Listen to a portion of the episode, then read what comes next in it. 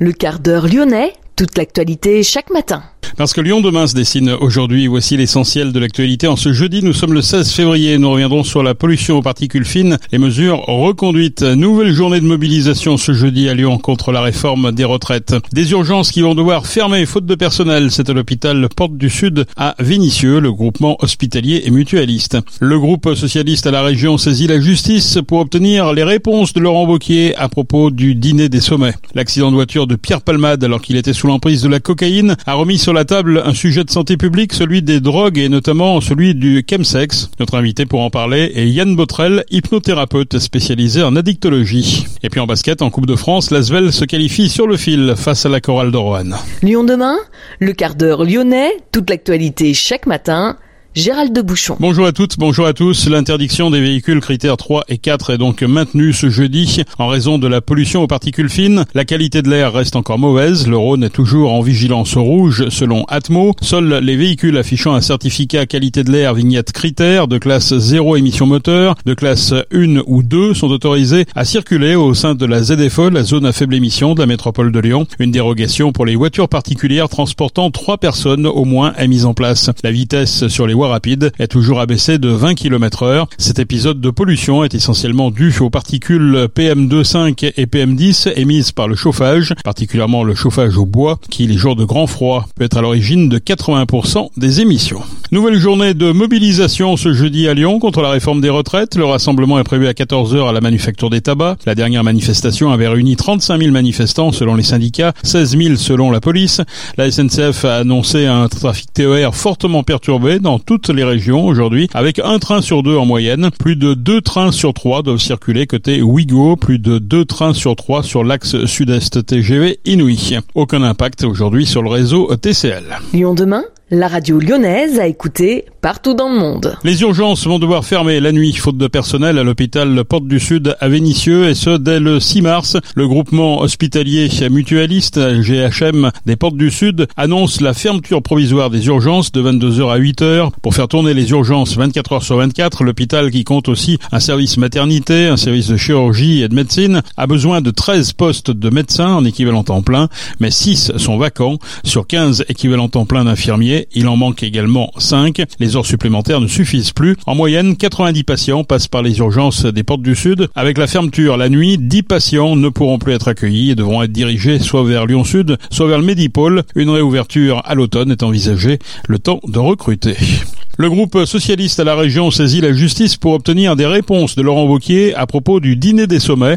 L'opposition socialiste a déposé un recours pour excès de pouvoir au tribunal administratif de Lyon. Laurent Wauquiez refusant toujours de fournir les éléments concernant le nombre et la liste des invités, le nombre de manifestations organisées ou encore le coût de chacune de ces manifestations, mais aussi le détail des délibérations faisant état des dépenses et les lignes budgétaires afférentes. Lyon demain la radio sans pub. L'accident de voiture de Pierre Palmade, alors qu'il était sous l'emprise de la cocaïne, a remis sur la table un sujet de santé publique, celui des drogues et notamment du chemsex, contraction des mots anglais chemical sex ou sexe sous drogue en français. Cette pratique est apparue dans les pays anglo-saxons il y a une vingtaine d'années et s'est répandue en Europe. Il s'agit d'utiliser des substances psychoactives diverses pour rendre l'acte sexuel plus fort et décupler les sensations, une pratique qui inquiète les professionnels de santé comme Yann Botrel, hypnothérapeute spécialisé en addictologie, adjoint au maire à la ville de Charlie et membre de l'association Élus locaux contre le sida. Il a envoyé une lettre au ministère de la Santé mercredi dernier pour alerter l'État sur les dangers de cette pratique à la fois créatrice de dépendance et déclencheuse de comportements sexuels à risque.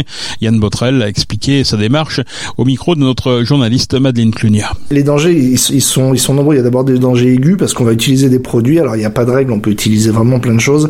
Euh, souvent on va retrouver certaines familles comme la cocaïne qu'on connaît bien, qui est un boostant. Il y a ce qu'on appelle le G, le GHB ou GBL, ce que les médias ont appelé la drogue du violeur, mais c'est quelque chose qui est légal puisque euh, quand on achète du GBL, euh, c'est un solvant qui est utilisé dans l'industrie pour nettoyer les parquets ou nettoyer euh, les jantes de voiture, et donc on s'en procure très facilement. Ça a un pouvoir désinhibant, ça augmente les sensations sexuelles également, et puis on peut utiliser toute une famille qu'on appelle les nouvelles drogues de synthèse. c'est un fléau ça depuis quelques années, c'est des drogues artificielles qui sont fabriquées dans des laboratoires, bien souvent en Chine ou dans les Pays-Bas, qui sont censées imiter les effets d'autres drogues. Et il y a une grande famille là-dedans qu'on appelle les catinones.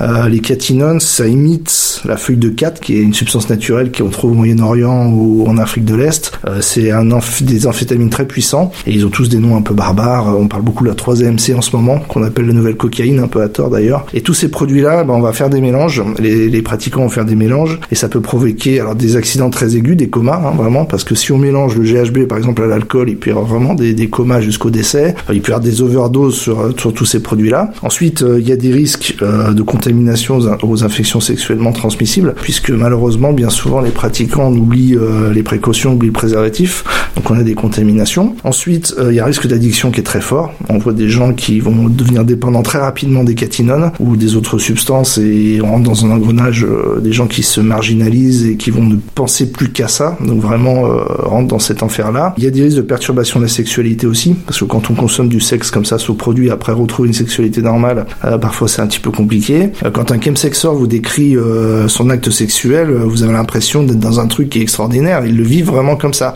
Et c'est tout le danger, parce que du coup, ben, on, devient à la fois addict à ces produits, à la fois addict aussi à, au chemsex en lui-même, à ce comportement. Et puis aussi des vrais risques d'agression sexuelle, de viol, puisque quand on est sous substance, se pose quand même la question du consentement à certains moments. Et on voit des gens qui, à leur tour, peuvent être soit victimes, soit, soit agresseurs, puisqu'on perd complètement le contrôle de soi-même. Et euh, la redescente, enfin le moment où on retourne à la réalité, du coup après un chemsex, c'est violent? Oui, ça c'est un point clé, c'est que les descentes de chemsex sont souvent euh, très très difficiles sur plusieurs jours, euh, que ce soit la cocaïne ou les catinones. Et c'est à ce moment-là, on a des gens qui sont en dépression vraiment aiguë très sévère, et c'est là aussi il y a des risques de suicide qui sont très importants. Puis c'est besoin de reconsommer derrière, ou parfois de prendre d'autres produits pour atténuer la descente, donc on rentre dans un engrenage qui est catastrophique. Et justement, le problème c'est que c'est assez facile de s'en procurer Oui, c'est tout le drame de, de, cette histoire parce que le chemsex en fait euh, c'est potentialisé sur trois facteurs, c'est-à-dire à la fois il y a eu l'essor d'internet, la facilité de se produire, de se procurer justement ces produits sur internet très facilement et avec à moindre frais, c'est très très peu coûteux. Et puis il y a eu l'essor aussi des sites de rencontres géolocalisés. Et tout ça a fait que ça a fait cette espèce de mélange qui fait que ça a favorisé les chemsex et vraiment à moindre coût. Et c'est tout le drame parce qu'en plus il y a même plus besoin d'aller sur un point de deal par exemple, ce qui n'était pas le cas avant.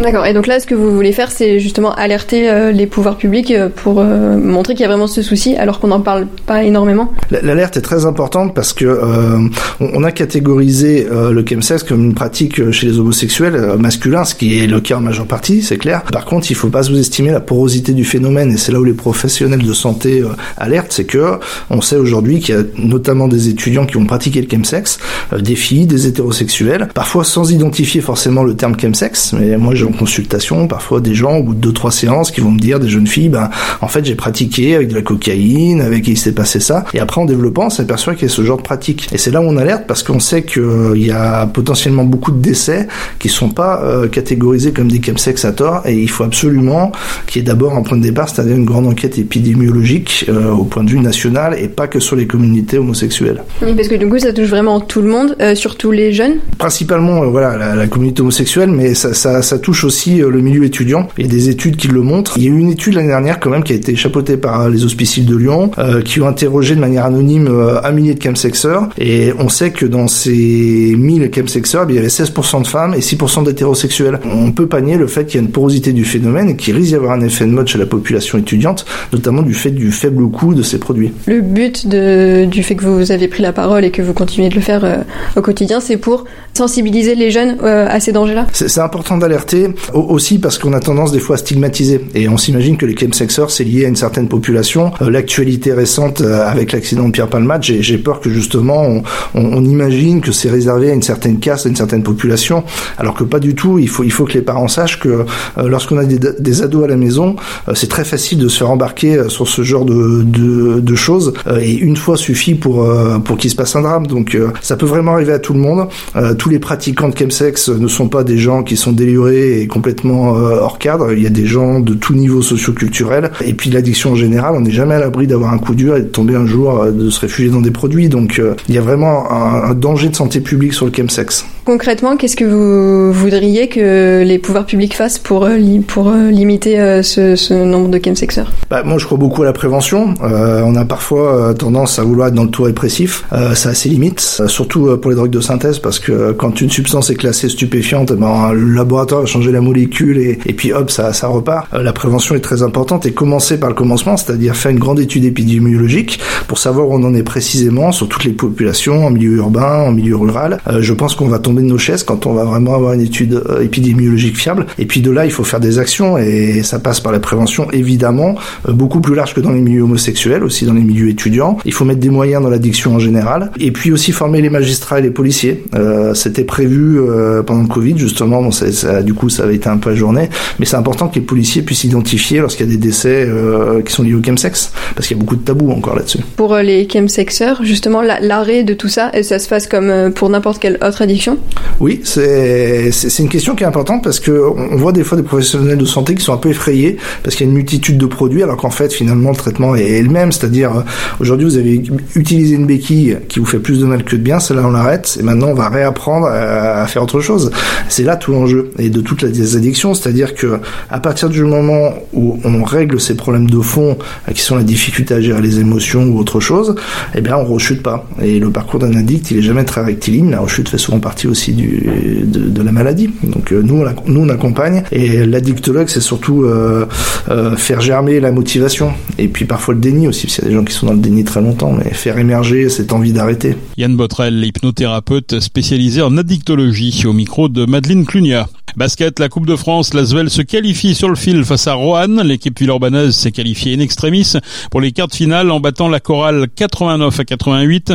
Pour autant, l'Asvel n'a pas du tout rassuré avant la Leaders Cup programmée en fin de semaine à Saint-Chamond. OL Group affiche moins 60 millions d'euros cette année contre moins 27 l'année précédente. OL Group justifie cette perte par la hausse du prix de l'énergie, des charges de personnel et également son absence en Coupe d'Europe. Le club affiche pourtant des ventes en hausse cette année. Toutes les lignes de revenus sont en progression, assure le groupe, avec 135 millions d'euros. OL Group met surtout en avant les concerts au groupe Ama Stadium, comme le concert des Rolling Stones ou du groupe de métal allemand Rammstein. Ils ont réuni au total plus de 150 000 personnes. Le jeune défenseur latéral gauche Laziri, âgé de 19 ans, a prolongé son contrat avec l'OL jusqu'en juin 2017. Le contrat initial portait jusqu'à 2026. Laziri figurait sur la feuille de match de l'équipe professionnelle mercredi dernier lors de la venue de Lille en huitième de de la Coupe de France. Le jeune défenseur s'est entraîné avec le groupe professionnel hier au Groupama Training Center. Un souci de santé pour Laurent Blanc, l'entraîneur de l'Olympique lyonnais souffre d'une pneumopathie. Franck Passy dirige les séances d'entraînement provisoirement. C'est la fin de ce quart d'heure lyonnais. Merci de l'avoir suivi. On se retrouve demain, même heure, même antenne. Excellente journée.